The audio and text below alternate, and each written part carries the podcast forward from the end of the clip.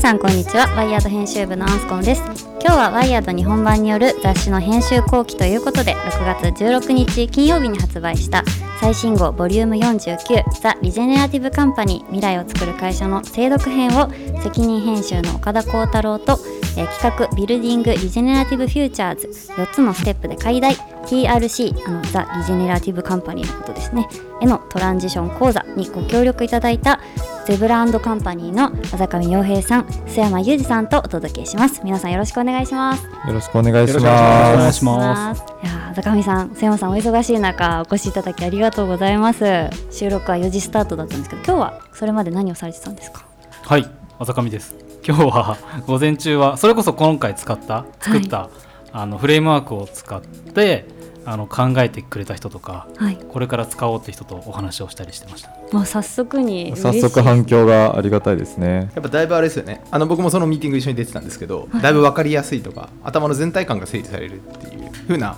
反応をすでにいただいてますね。おー今日はそのご協力いただいた企画についてちょっといろいろお話を伺っていきたいと思うんですけれどもあの簡単に最新号についてご紹介させていただきますと株主資本主義による格差や外部経済の拡大ガバナンスの失敗などといった多くの課題に直面する状況で世界中で会社の役割や枠組みを問い直そうという動きがある中未来を再生するカンパニーをザ・リジェネラティブ・カンパニー TRC と定義づけ始まりつつある大きなムーブメントを捉えた総力特集になっております。詳しい内容については前回配信した総括編をチェックいただけると嬉しいんですけれども岡田さんから少しザ・リジェネラティブ・カンパニーって何っていうところのご説明お願いできますか？はい、えー簡単に説明するっていうのがなかなか難しいところではあるんですけれどもまあリジェネラティブってこうよくサステナブルっていう言葉と対比で使われるような概念ではあるんですけれども、まあ、サステナブルっていうものがある種こう現状維持であったりとか持続可能性を高めていくっていうことに対して、まあ、リジェネラティブってこの環境の再生であるとか、まあ、事業活動を通じてあの環境に負荷をかけるんじゃなくってそれをこう逆転させて再生させていこうっていう風なあの取り組みをするようなことをリジェネラティブっていう風に呼んだりしましてでこの今回はザ・リジェネラティブカンパニーっていうところで、まあ、そういった取り組みをしている会社さんを新しくじゃああなたたちリジェネラティブカンパニーなんですっていう風に定義づけていってでじゃあそのリジェネラティブカンパニーっていうのはどういう風にこうなんだろう原則を持つのかとか具体的にどんな会社なのかっていうことをまあ紹介していくような号として一冊作っていきました。なるほど冒頭でもねサステナブルとの差とか図解とかしてますよねですね。で例えばこう具体的な企業で言うとあのあざがみさんがゼブラ以外で買われているユートピアグリカルチャーさんっていう会社を紙面の中でも、まあ、紹介しているんですけれども、あのユートピアグリカルチャーさんはあせっかくなんでじゃああざがみさんからぜひどこがリジェネラティブなのかっていうところを説明いただいてもいいですか？はい、えー、とユートピアアグリカルチャーはお菓子屋さんがベースになってるんですけれども、お菓子屋さんがよく使う材料として牛乳がありますが牛乳を作る行為つまり酪農というのが世界的にも温室効果ガスの大きな原因となっていますでそれに対してこれからも美味しいお菓子を作り続けるためにも温室効果ガスを出さないもしくは、まあ、出さないということは牛が生きている限り難しいので、うん。その出しているものをきちんとその生産範囲の中で吸収貯蓄していって、えーっと出すからマイナスに向かうような取り組みができないかということをまずは実験しているというのがうん。このユートピアアグリカルチャーです。ありがとうございます。でこうユートピアアグリカルチャーみたいな形でこうリジェネラティブアグリカルチャーっていう環境再生型農業っていう分野では特にリジェネラティブっていう言葉ってすごくあの使われているんですけれども、まあ、今回ワイヤードの雑誌をこう作るにあたってそこのこう、まあ、範囲をもう少し広げていこうっていうところで、まあ、農業とか食だけじゃなくって、まあ、例えばこうファッションであったりとか、まあ、住環境を作るものであったりとか、まあ、地域コミュニティとかネイバーフットの再生みたいなところまでこう広げていって、リジェネラティブカンパニーの皆さんを紹介していったっていうのが今回の号でした。はい、ありがとうございます。今日もね、精読編という形で、こんな感じで進めていきたいなと思うんですけど、まずあの、あざかみさん、須山さんに、あの、ご協力いただいた TRC のトランジション講座の裏側について伺っていきたいと思うんですけれども、まずゲストのお二人のプロフィールを紹介させていただきたいと思います。あのゼブラズカンパニーの共同総合者兼代表でユートピアアグリカルチャーのプロデューサーでもあるあざかみ洋平さんはスタートアップの商品やサービス開発からマーケティングプランニングクリエイティブディレクションなどの事業及びブランド全体の、設計と実装まで行われておりましてビジョンミッション策定から企業を表す言葉やデザインのコンセプト作り社会で語られるブランド設計を得意とされています。であのゼブラズカンパニーの共同創業者兼代表で東京ゼブラズユナイト共同創設者である須山裕二さんは、えー、ベンチャーキャピタリストとしてさまざまな企業の投資審査や事業戦略策定資金調達サービス開発営業等の支援を実施されておりまして大企業においても新規事業が生まれてくるような組織や人材開発経営支援を実行されているとともにあの経済産業省での経験とつながりから政策提言等も行っております。であの今回のこのトランジション講座企画進めるにあたってもう岡田さん的にはもう浅上さんと瀬山さんしかいないっていう感じでご相談されていたと思うんですけれども本当にもう夜遅く 週末。本当ありがとうございますもう何度も何度も楽しいプロセスでした。なんか岡田さんこれやっぱ一番力入れてる企画だったんじゃないかなと思うんですけど振り返ってどうですか？あの大変でしたっていうところがまずあのあったんですけどお二人のおかげでなんとかあの形になったっていうところとなんかやっていく中であのこのこうフレームワークをまとめているとこう冒頭の方に出てくるようなこのサステナブルとリジェネラティブの違いって何だろうっていうところだったりとか、まあ、リジェネラティブカンパニーのこう三原則っていうところであったりとか、うんうん、こういうこう今回のこうカテゴリー全体の定義であったりとかあり方みたいなところも含めてなんだろうどんどん精度が上がっていったっていうところがあったのでもう本当に壁打ちしていただいてありがとうございますっていうところですね。あの坂上さんと瀬山さんもこれ先週発売になったばかりですけど実際に手に取られてみていかがですか？はいあのずっとワイヤードのファンだった身としてはもう毎毎週じゃ毎号か買わせてもらってますけど自分が関わったものが出たっていうのがまず嬉しかったなと思いますし僕たち関わったのってこの10ページとあと少しあの企業の紹介のところとかもありましたけど、あのそれ以外の全体像が見えてなかったので、あこういう流れでこうやって紹介されてるんだなっていうのが分かってなんかそれも面白かったなと思います。いや嬉しいですね。あの須山さんはいかがでしたか？はいありがとうございます。やっぱり50社載っていて、具体的な事例がすごいたくさん載っているっていうのがものすごいいいポイントの一つだと思うんですよね。で正直雑誌って作る過程が見えないじゃないですか、うん、読者から見ると、うんうんうん、なんで多分この50社一社一社を見つけてって話してった物語みたいなのがきっと一社一社にすごくあるんだろうなっていう気がしていてそういうのを聞いていくとものすごい楽しそうだなって読みながら思ってました。はいさまざまな苦労がありね。あのページ数の制限とかいろいろな事情で50社になりましたけど岡田さん的にはね100社紹介したいそう本当は100社やりたかったのとあとやっぱこのリジェネティブカンパニーっていうこうカテゴリーの定義づけをしながら具体の企業もあのリーチしていくっていうところがあったので、なんかそこの往復運動みたいなものがすごい具体と抽象行ったり来たりして難しかったなっていうのはあったんですよね、やっぱり。まあ、でもいろんな企画があって、まあ、全体通してこうワイヤードが that. TRC のムーブメントを何で起こしたいのかっていうのはあの他の企画でも分かると思うんですけど本当に実装するためのメソッドっていう意味ですごいこの講座のページ重要だなと思っていて、まあ、たくさんのカンパニーの方々にご活用いただけるのかなと思うんですけれども、まあ、まず岡田さんには何でお二人にこの企画をご相談されたのかっていうところとまたそこからあざかみさん瀬山さんにはゼブラズカンパニーのご活動とかについてお話しいただけたらなと思います。あのやっぱりこうこうゼブラ企業というかのムーブメントっていうところもずっとあの旗からというか横から見させていただいていて、まあ、今回言いたいこうリジェネティブカンパニーっていうところとかなりこう共通点もあるような、あの企業のカテゴリーであったりとか、まあ、そういった方々をこう投資されたり経営支援されているっていうところがあったので、まあ、そのお知恵をぜひお借りしたいなっていうところがやっぱりあの大きかったっていうところと。あとまあ我々としてもやっぱりこう、まあ、難しかったのがこうフレームワークを作るっていう時に、まあ、いきなり自分一人でこう、ね、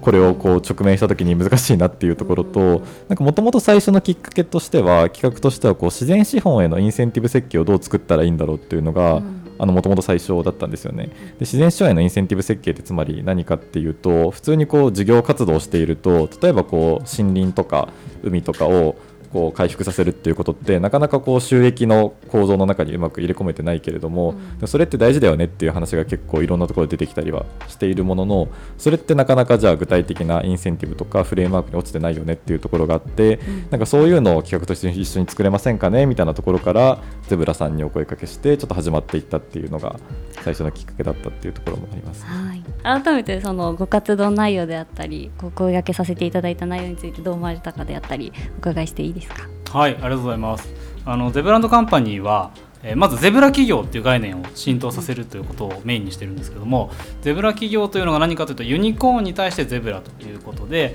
あのユニコーン否定してるわけじゃないんですけどもやっぱり短期的にあの急成長してえー、株式で上場するような会社のことを指しているんですけどそうするといろんなものがこう置いていかれたりとかもしくはあのあったものが壊されていったりとかそんなことが特にアメリカの方で危険視されていたのでアメリカの4人の女性の起業家があのユニコーンもいいんですけど実際に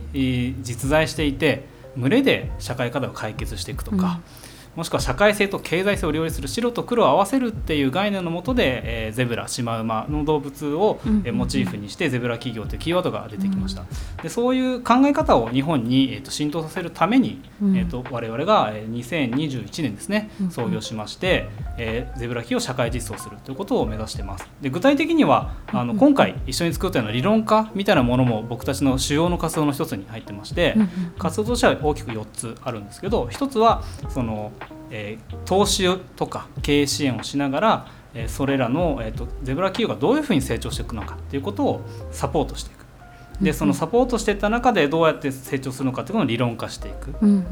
で、えーと、それらを、えーと、と協業をしていっていろんな自治体さんとかいろんな方々とどうやって増えるか増やしていけるかっていうサポートをしていく仕組みを作るっていうこと。でもう一つはそれ自体をこう広げていくためのムーブメントを作っていく、うん、そういった4つの活動をしているのが我々の会社です。うん。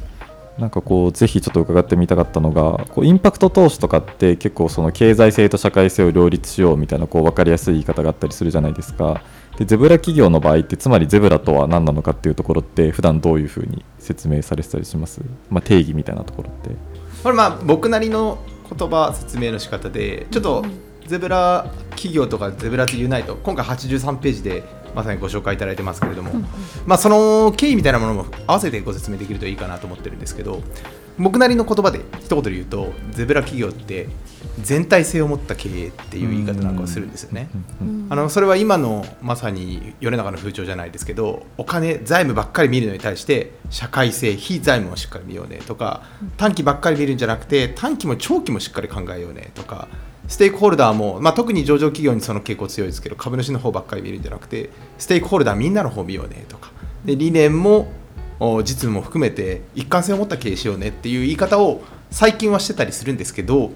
これ僕らも気をつけているのはそもそもこのゼブラの動き自体があ一つのブログから始まってまして、2016年に今の金融スタートアップ経済の在り方がこれでいいんだっけっていうまあ結構過激なこと書いてあるんですけど、うん、セックススタートアップスっていう英語のブログが今でも残ってるんですけどそれに対して世界中でものすごい反響があって、うん、そこからゼブラっていう概念が立ち上がってるんですよね。で今回のあのまさに岡田さんがおっしゃってた具体と抽象50社とか100社見ながらいやリジェネラティブカンパニーって何だろうって改めて考えると同じことをゼブラも繰り返していて自分たちでいろんな人と会いながらどういう人たちがこのゼブラの動きに対して賛同してくれてるんだろうなっていうのを抽象化して言葉にしているので僕が言った言い方も最近の言い方ですしまた多分1年後2年後には言い方変わってるかもなと思います。ありがとうございます。なんか今おっしゃっていただいたその全全体性をこう踏まえた経営っていうところまさしくあの今回のジェネラティブカンパニーでも3原則っていうのを定義する中でやっぱりこうステークホルダーっていうものの中でもこうこれまで代弁者がいなかったような、まあ、将来世代とかマルチスピーシーズをこう豊かにするようなあの影響を与えていこうっていうことであったりとかなんかこう多元的な資本を生み出してその価値を測定しようっていうところであったりとか割とこうそこら辺のなんでしょうね原則のところはゼブラ企業とも類似するところがすごくあるなっていうのを伺っていて思ったところでした。はい。ほとんどそういう意味でいくとあのあざかみさんとよく喋ってるのはいやここで言ってる Regenerative Company とかもうちょっと言うと Zebras Unite の動き自体がもともとユニコーンってあの disruptive まあ、これはあの経済用語ですけど破壊的イノベーションっていうところからスタートアップっていうのは大事なんだと。で disrupt していくんだってよくベンチャーキャピタリストも言いますけど、うん、それに対して Zebras Unite は constructive。むしろ建設的にやっていこうよっていうコンセプトから結構始まってまして、うん、リジェネレーション。あの再び作るっていうコンセプトとは実はものすごく近いんじゃないかなとは思ってます。うんうん。うんなんかまさしくこう原則の3つ目にこうシステムチェンジって置いてるところがかなり通じてるところなのかなと思うんですけれども、うん、なんか我々も、ね、ディスラプトするっていうスタートアップのあり方がもはやこう時代遅れになってるんじゃないかっていうところの問いもあったりしていて、まあ、そんな中でこう自然生態系みたいな複雑な循環の中にどういうふうにこう人間が介入してそこを修復していけるのか再生できるのかっていうところが考えていたりするのでなんかそこもねすごい通じてるところだなって今伺っていて思いました、うん、ユニコーンとゼブラの話がありましたけど108ページのイラストよく見たらこの模様の中に文字がめちゃくちゃいっぱい入ってるなっていう。これどっから引っ張って？これはあのまずイラストのコンセプト自体が今おっしゃっていただいたようにそのゼブラと、まあ、ユニコーンっていうものが、まあ、対比概念というよりかはこう共生しているっていう風な話もあったと思うのでじゃあその2つをこう今回の企画のなんだコアなこうビジュアルのイメージとして使っていこうっていう風な方向になってまして、でこのゼブラとユニコーンのそのあのと特集というか表紙のところ扉のところに出てくる文字っていうのは多分こう本文の中で出てくるような文字とかゼブラ企業に関する言葉とかがこうわーってなんだ飾りとして並んでるっていうところですね。えーすごい。なんかしっかり見たら実はよく見ると そう柄だけじゃないっていうところねです、、今回その、はい。初打ち合わせさせていただいた際にどういう議題が上がってきてそこからこうなんかどんなキーワードが出てきたとか過去の記憶が。過去あの記憶を。割とそのあれですよね。議論する中で、えー、と企画の位置づけが決まっていったっていうところはありまして、なんか先ほど最初にあの言ったようにこう自然資本へのインセンティブをどう作るのかみたいな結構その小さなところの議論っていうところから始まったところではあるんですけど、うん。なんかそこからじゃあ今回そのリジェネラティブカンパニーっていうものを定義して50社を紹介してじゃあどうすれば自分の会社をそういうふうにこう変えられるんだろうっていうところの、うん。なんか最後のオチになる部分って実は欠けてるんじゃないかっていうところが、まあ、議論としてはこう見えていってじゃあそれをこう体系化するためのフレームワークであったりとか、あの講座みたいなものを企画して作れるといいんじゃないかっていうところで話が進んでいったっていうところなるほどだったかな。こういうフレームワークとか4つのステップにするとかっていうのは割と最初ステップはまだ決まってなかったですよね。そうですねただあの考え方自体は僕たちが普段、うんあのお仕事する中で使ってるものを少し発展させたものを持ってきたりしてたので、まあ、こういう考え方かなみたいのはポロポロと話しながらだんだんそれがあのこの順番かなみたいな決まってたところですね。なんか話しながらでも、あのこうこういう企業さんは1からやった方がいいけど、うんうん。こういう企業さんは3からやった方がいいよねとかなんかそんな話も出ながら作ってたかなと思います。確かにここにステップ4から逆に進めていただいても OK みたいな書かれててそうですね。なんか新しくこうスタートアップを立ち上げますみたいな会社なのかなんか大企業のトランジションがしたいのかとか大企業の新規事業の部門でやりたいのかとか結構この個別具体のケースによって多分どのステップから始めた方がいいのかっていうのは結構違うなっていうのは議論としては出ていたので、まあ、そこはね柔軟に皆さん使っていただけるといいのかなっていうのは思いますよね。議論が白熱したところとかは。まあ、どこも白熱していたがどれも なんかやっぱりこの4つの、えっと、ステップをステップを4つに整理するっていうところが結構うん。大変で、うん。なんかそれまで他にもこういうことできるよねとかこういう内容あった方がいいんじゃないかっていうのはなんかいろいろテーブルにはいっぱい上がっていたんですけど、うん。じゃあそれを今回のリジェネラティブカンパニーへのシフトっていう視点でどういうふうにこう流れを作ってじゃあフレームワークの中ではここを載せた方がいいんじゃないかっていうところをなんかこうまとめていくところがやっぱりなんかすごい難しかったというか大変だったなと思いつつでしたが座上さんいかがでしょう？そうですね。あのやっぱりそこに一番時間使ったなと思うんですけど、うん。うんプロセスとしては割と須山さんがかなり網羅的にうん。こういうことを考えるんだったらこんなことがあるんじゃないかみたいなことをうん。最初にもう何十ページっていう資料を揃えてくれて でそれを見ながら確かにこんな考え方ありますねっていう中でやっぱり紙面としては8ページとか10ページとかあの限られてくるのでその中でどういうふうに説明するかっていうのをあの僕も短く伝えるみたいなことは仕事としてやってるのでこのポイントに絞っていこうかみたいなことを話しながらやってたっていう最初に網羅性があったっていうのはすごく良かったかなと。あありがとうございます。あのまさにこうなんていうんですかね、対話しながら中身が立ち上がっていったみたいなところがあるなと思っていて、ちょうど今話を聞きながら必死で最初どんな話だっけ？メモとかを遡ってたんですけど、やっぱりこの紙面を通じて何を伝えたいかとか社会にどう影響を及ぼしたいかみたいなところがすごく重要だなっていうことを最初僕自身も感じてましたし3人でもそんな話をしていて。でその中でまさにその自然資本とかまあ今あー可視化されたりとか内部化、まあ、取り入れられてない意思決定に取り入れられてないようなものを取り入れるようなことをやりたいねと。でも一方で結局それって一つの切り口だけじゃなくて経営全体を考えていかないといけないのでそう考えた時により経営に対してインパクトを与えられる。で社会全体にとってちょっとでもいい方向にやっていけることは何だろうねって話をした時に確かもともとあれですよね。岡田さんの方から問題意識としてこのやっぱ50社100社岡田さん自身はたくさんの企業に会っていく中でじゃあどうしたらいいのって思うような読者がいるだろうなっていうところからうんじゃあこういった企画がいいかねっていう話になったような気がしてきましたっていうかそういうふうに思い出してきましたそんな経緯だった気が。しつ。つ思い出してきましたか？ですね。でもなんかそうやってこう50社をこうある種あのなんだろう今回こう厳選して載させてもらうっていう中でもまだやりきれなかったところも結構あったりはしていてなんかフレームワークでこう最初のステップを提示するっていうことも大事なんですけどなんか例えばその50社のビジネスモデルをもうちょっと構造整理してじゃあリジェネティブカンパニーっていうのはこういうビジネスモデルで運営されてるんですよってことを多分今後体系化していったりとかなんかそういういろいろねまだやりきれてないところはいっぱいあると思うのでなんかそういったところもまたねご一緒して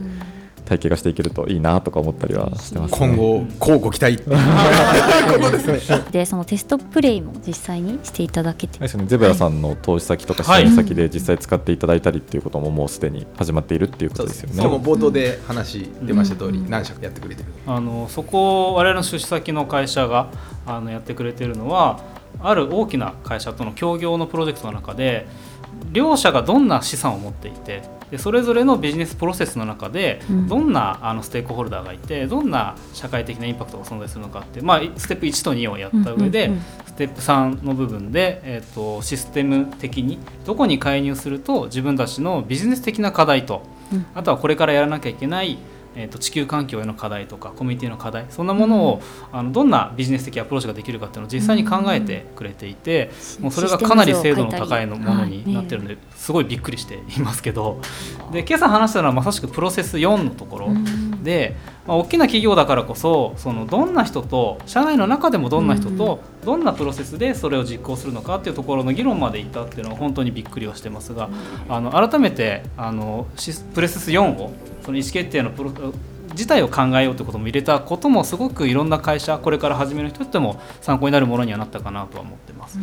自社の現在地からこのインパクトを生み出すための経営の仕組みまでっていうところで岡田さんどうですか？いろいろご感想もいただきましたけど今後の展開とか。そうですね。でもやっぱりこうご関心のある方向けにちょっとワークショップとかぜひねやってみたいなっていうのは思いますよね。今回の雑誌読んでもらってえー、でもリジェネティブカンパニーってすげえ複雑なビジネスモデルだしなんか自社だけじゃできないよみたいにこう悩まれた方とかに多分集まっていただいて、うん、まあ、このフレームワークを発展させたものをこう一緒に使いながらなんかあなたの会社だったらこうしたらいいんじゃないですかってことをみんなで考えていくようななんか場を作っていくと一つこのリジェネティブカンパニーっていうムーブメントがなんか広がっていきそうだなって思うのでなんかそういうことやっていきたいですねぜひ。やりましょう。ぜひよろしくお願いします。なんか言い残されたこととか。ゼブラさんからの最近のお知らせとか動きとかありますか？今ゼブラカンパニーとして、うん、まあ、ゼブラ企業っていうキーワードを言い始めてから3年ちょっと4年ぐらい経ってるんですけどという中で、えっと、今年撮ってる中でいうと先週ですけど、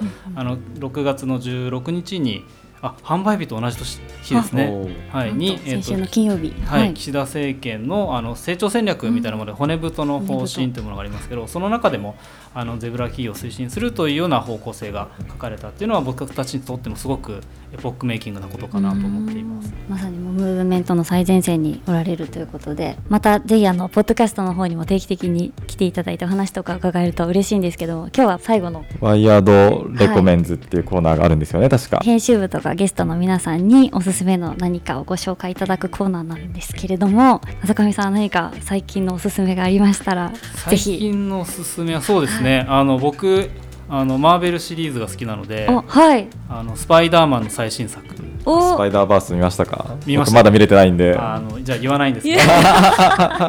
言わないんですけどやっぱりその、はい、前作とメインのテーマは同じだと思うので、うんうん、そこまで言っていいと思いますけどあの今回のテーマでのプルラリティというか多元性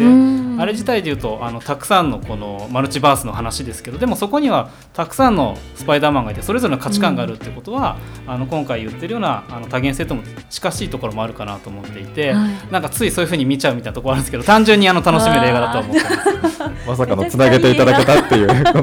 のね、ますます見たくなりますけど。須山さんの方は最近。はい、はい、なんか浅上さんが模範解答みたいな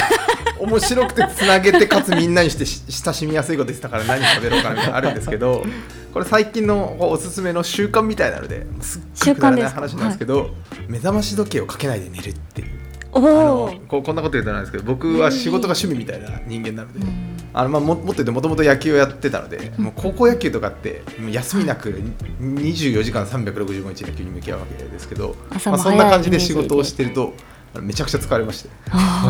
で最近この23週間なんですけどあの目覚まし時計かけないで寝るとあんまり睡眠時間変わんないのにめっちゃなんか健康状態いいんですよね。あ睡眠時間変わらないのにあんま変わんないです、まあ、ね多少ちょっと長くなってるんですけどやっぱめちゃくちゃ健康状態良くてやっぱそうするとなんか人生とか他の人への向き合い方が変わるな。